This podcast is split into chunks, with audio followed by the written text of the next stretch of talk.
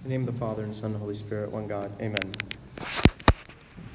So today's gospel um, should sound familiar to all of us, and the reason is we read it last week. Okay, we read a version of it last week. Um, so we read the parable of the sower last week. Um, the Bible is beautiful in that anytime you read something even over and over again, you can meditate upon a million things. Okay, so we're going to look at um, this gospel today as if we're looking at it the first time. Uh, but the reason, kind of before we go there, the, re- the reason that um, maybe we're reading this multiple weeks is um, uh, basically the, the point of the parable of the sower, kind of from a macro salvation history um, picture, is that uh, if you think about it, it's like God the Father is the sower and he's planting the seed, which is God the Son, right? So that's during the season of Advent um, that's going to be coming up shortly. Um, so the church is reminding us that this is coming up, um, and that's why we're reading it over and over again um, before that season uh, comes up. Last week, for those who were here, we talked about becoming sowers with God and kind of having that sense of urgency, okay, that sense of urgency that when I am in the presence of others, I am Christ, right? Like I'm, I'm bringing Christ to others, I'm bringing the presence of Christ to others, and that sense of urgency that we're there to plant seeds. Today, we're kind of given a different lens to focus on. Um, and that different lens is not how we're going to see others, but how Christ sees us. Okay, how Christ sees us. If you're paying attention to the readings, um, especially the Psalms, the Psalms spoke about this a lot. Okay, so the Psalms sounded maybe to our ears today a little strange. If you're paying attention, the Psalms had a specific theme. I'm going to read to you the Psalms from the Vespers, Matins, and the Liturgy Gospel, and you tell me what the theme is. The trees of the Lord are full of sap. The cedars of Lebanon, which he planted, he sends the springs into the valleys, they flow among the hills. Another psalm said, Then the earth shall yield her increase. Third psalm, He waters the hills from the, his upper chambers. The earth is satisfied with the fruit of your works. He causes the grass to grow for the cattle. If you were to summarize those psalms, what are they talking about? Basic level, like don't don't over spiritualize. Like what is the text saying? What do you think? Plants. Okay, very good. What else? What else was said? Plants was one of the things. Growth. Okay. Flourishing. I love I love the one word answers. Okay. Plants, growth, flourishing. What else? Farming. Farmers. Okay. So kind of a theme of what? Like the earth, right? Kind of a theme of God taking care of things. Okay. So if you're reading the Psalms, it's all about God taking care of earth and everything in the earth. The plants, the animals, making sure things grow, right? Like everything that you guys are saying. And this goes with the, the theme of the parable of the sower, because taking very literally, okay, taken very literally, it's God's care or watchfulness over the soil or the earth, right? That's why he's planting the seed. Why is the church focusing our attention on this theme today? Like, I, I don't think it's just like a nice meditation to think about like God really loves grass. Okay, like I don't think that's our take home message for today. Um, but there's a connection between God's care for the earth and God's care for us. There's a clear connection there for that. In fact, it's not arrogant, but factual to say that God's care for animals, for the earth, for everything you see, all of God's creation, the reason God cares for that so much is because he cares for us so much. The reason that he pours into that so much is because they're actually for us to enjoy as human beings. So when you're driving around and you see like a beautiful tree in this season, like the leaves, and we're almost done with the leaves, but like even if you just took a look right outside right there, you see all the leaves and stuff, okay, ignore the, the cement factory and the buildings, okay, just the trees, okay? Like the trees and stuff, and you see it and it's wow, that's so beautiful. And like it's so beautiful. But it's there for a reason. The reason is you. Like, that's why that's there. You go and see the ocean, and the ocean is wow. Like, people love the beach, okay? Like, I'm not a huge beach guy, but like, people love the beach. And the beach and its ocean is beautiful, and it's relaxing, and the waves and whatever, and that's great. That's beautiful. Yeah, that's there for you. Like, God created that for you. So, on the surface level, the reason God is taking care of all of these things is because He loves us. He's taking care of us. He wants us to enjoy those things. But there's a second layer too. When we see God's providence or care for the earth, it's a reminder that He cares for you so much more. Okay, and that's what the Vespers Gospel is about. The Vespers Gospel is uh, probably a passage that you may have heard before and you probably memorized or whatever it may be.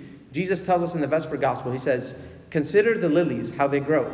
They neither toil nor spin, and yet I say to you, even Solomon in all of his glory was not arrayed like one of these. If then God so clothes the grass, okay, like God is taking care of the grass, which today is in the field and tomorrow is thrown into the oven, like soon it's going to have no purpose, how much more will He clothe you, O you of little faith? The purpose of this reminder today is to tell us God cares for you more than you can even imagine. God cares for you more than you can even imagine. And when you doubt that, the best place to look is right around you. Look at the creation. Look how God is, look how God created everything with a purpose. And look how things work in the universe. Like if you're uh, like um, uh, like a Earth planet guy and like science and all those things, if you study those things and see kind of just the level of detail involved, it blows your mind. And God is saying, look at that and know that that is proof of my love and care for you. Some of us might say, you know what? I mean, I know God cares for me, I know God cares about me. But if we're being honest, there will be times where you may be tempted to doubt that. There will be times in your life where things happen and you may be tempted to doubt that. Because things will happen and in your mind, you'll say, well, God should have done this, not that. Like, if God really cared for me, my logic says if God cares for me, He should have done plan A, not plan B. That's, that's the logic. Is there's plan A here, plan B here. In my opinion, plan A is better than plan B. God should have done this if He cared for me. You'll be tempted to say, God should have prevented this tragedy. Like, how could any good possibly come out of this tragedy that's in my life or in the life of somebody I love? And that's when we need this reminder of God's care for us. Sometimes we look at that verse that Jesus told us in, in, the Vespers Gospel, or just kind of this theme in general, and we say, yeah, of course, God cares for us and He takes care of like our physical needs. I say, yes, of course, God cares about our physical needs. Like the, the one of the best stories that, that we all love is the five loaves and the two fish, okay? And God clearly cared about their physical needs. But God's care for us is so much deeper than that. And that's where we see the parable of the sower today. The parable of the sower shows us that God's care for us goes much further, way beyond just physical needs. It's much more holistic. It's not just God really came for me, came through for me in that job. Thank God. And that's great. We should thank God for those things. I'm not saying we shouldn't. Or like the class I was taking, God really helped me out, or that situation that I was in, and God helped me from that. And that's great. There's no knock on any of that. But God's care for your soul, for your spirit, so much more valuable, and He cares for that infinitely. I like to do this exercise in myself, especially maybe it's maybe it's Thanksgiving season or something's in the air or whatever it may be. Okay, like maybe that's just kind of the season that we're in. But I like to do this exercise, and I did this past week, and I encourage you to do it as well, where I try to look back as far as I can remember from like early childhood until now. I try to remember from early childhood into now. And almost as if I was like a third person, like watching a movie. I don't know if you've ever done, that. maybe I'm just weird, okay? But a third person watching a movie of your own life, okay? And you're thinking about different seasons of life that you've had. Okay, so I'm thinking like when I was a little kid, my parents, and where we were, and where we were living, and where we had to move to, and whatever. And I'm just thinking about every season. And as I was going through that exercise, what I was trying to contemplate on is God's care for me. Like how God opened so many doors for me to have a relationship with Him. I look back at my life and I can see how God orchestrated so many things. There were times in my life where I doubted the existence of God. I'm sure we've all had those doubts, okay? Like, I don't think that's a strange doubt, especially in, in today's world. It's not a strange doubt. Where I doubted the existence of God.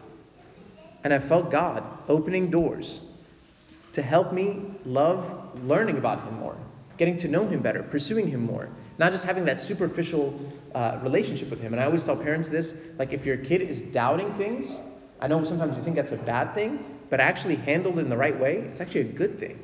Like, it's a good thing because it shows that they're not willing to just accept surface level, they want to go deeper.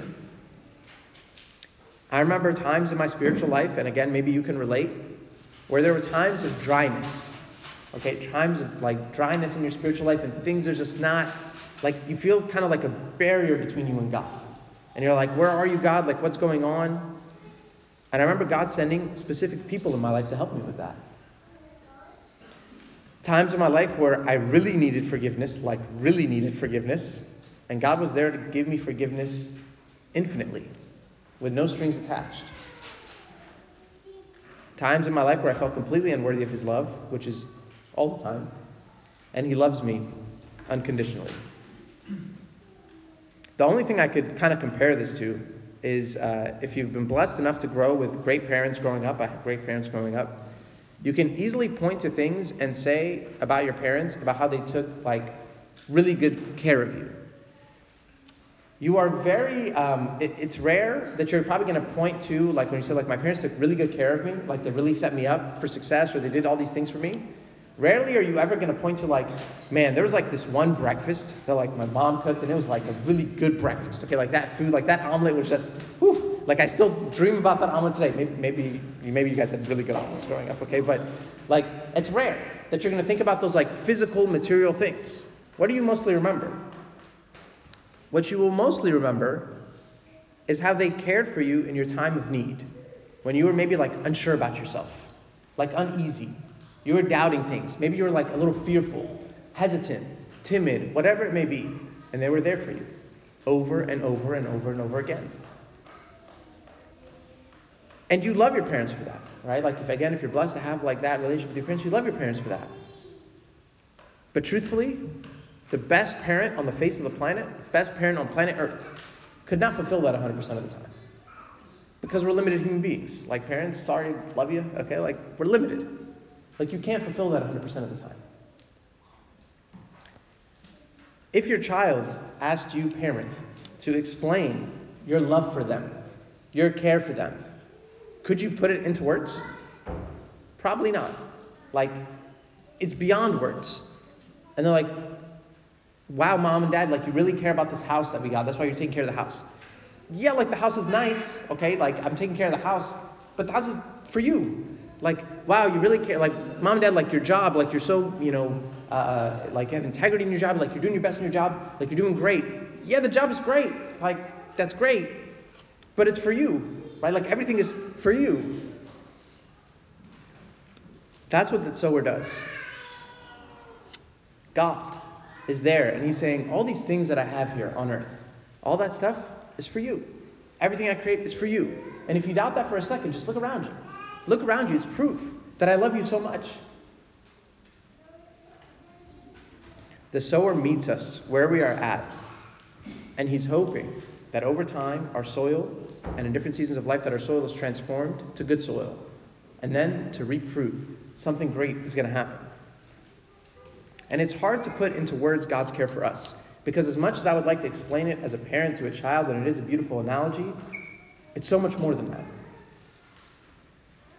Because God's care for us is completely selfless.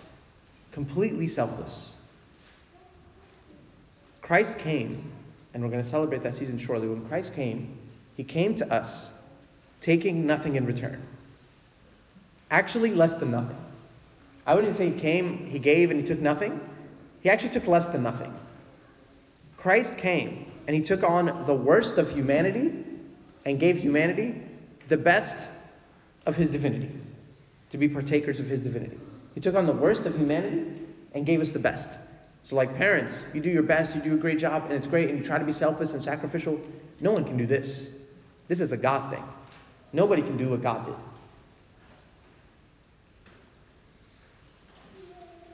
I think sometimes when we're kind of running and busy and, and the holiday season's coming up upon us shortly, is that we don't take time to reflect on this we don't take time to reflect about God's care for us and how it's so unique in each like it's it's great in a macro level like salvation history level but it's also so great and unique from a personal level okay? And i'm not saying your life is perfect. I'm not saying my life is perfect. We all have things that we've gone through things that we don't like and whatever.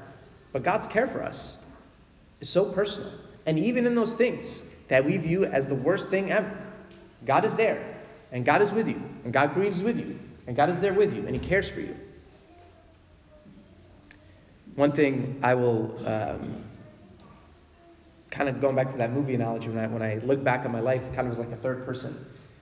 I imagine in heaven, one of my, you know, if I get a request, okay, I don't, I don't know if that, I'm, I guess I'm being a little bold here, but if I get a request, if I'm in front of Christ at some point, I get a request.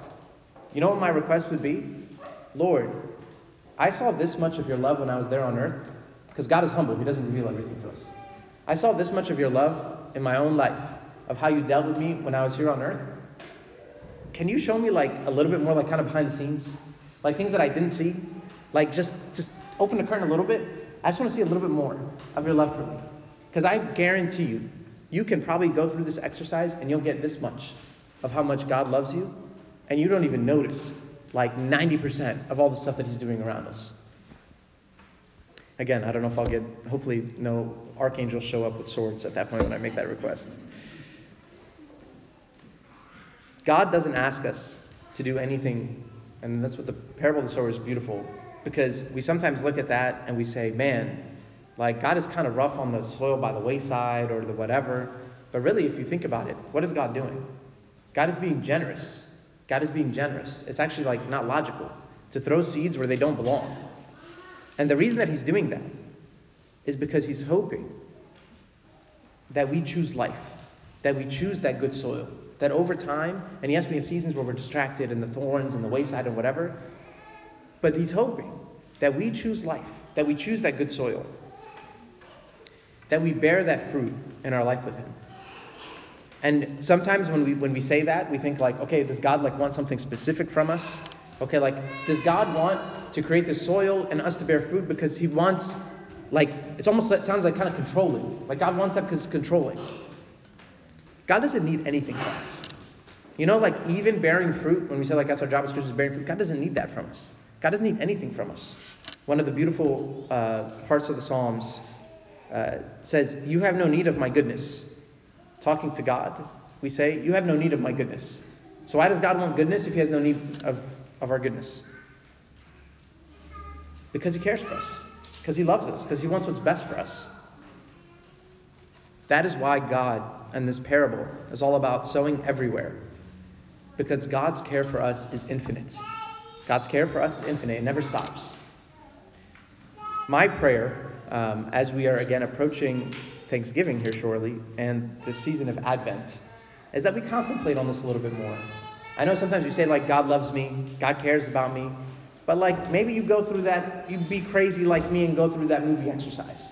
Okay, go through your life. This week is the perfect week to do it. Maybe you're at home, you have some time. Just meditate on your life and things that could have gone one way, but God orchestrated it in a whole different way. And I think when we do that, and when, when we realize the love that God has for us, the more we realize the love that God has for us, the love that God has for us, the love that God has for us, the more we are inspired to love Him in return. That's how we grow deeper in our love. We grow deeper in our love by being inspired by His love. And when we do that, we're the most joyful people on the planet. We're the most sacrificial and giving people on the planet, and that's what we're called to be. And glory be to God forever. Amen.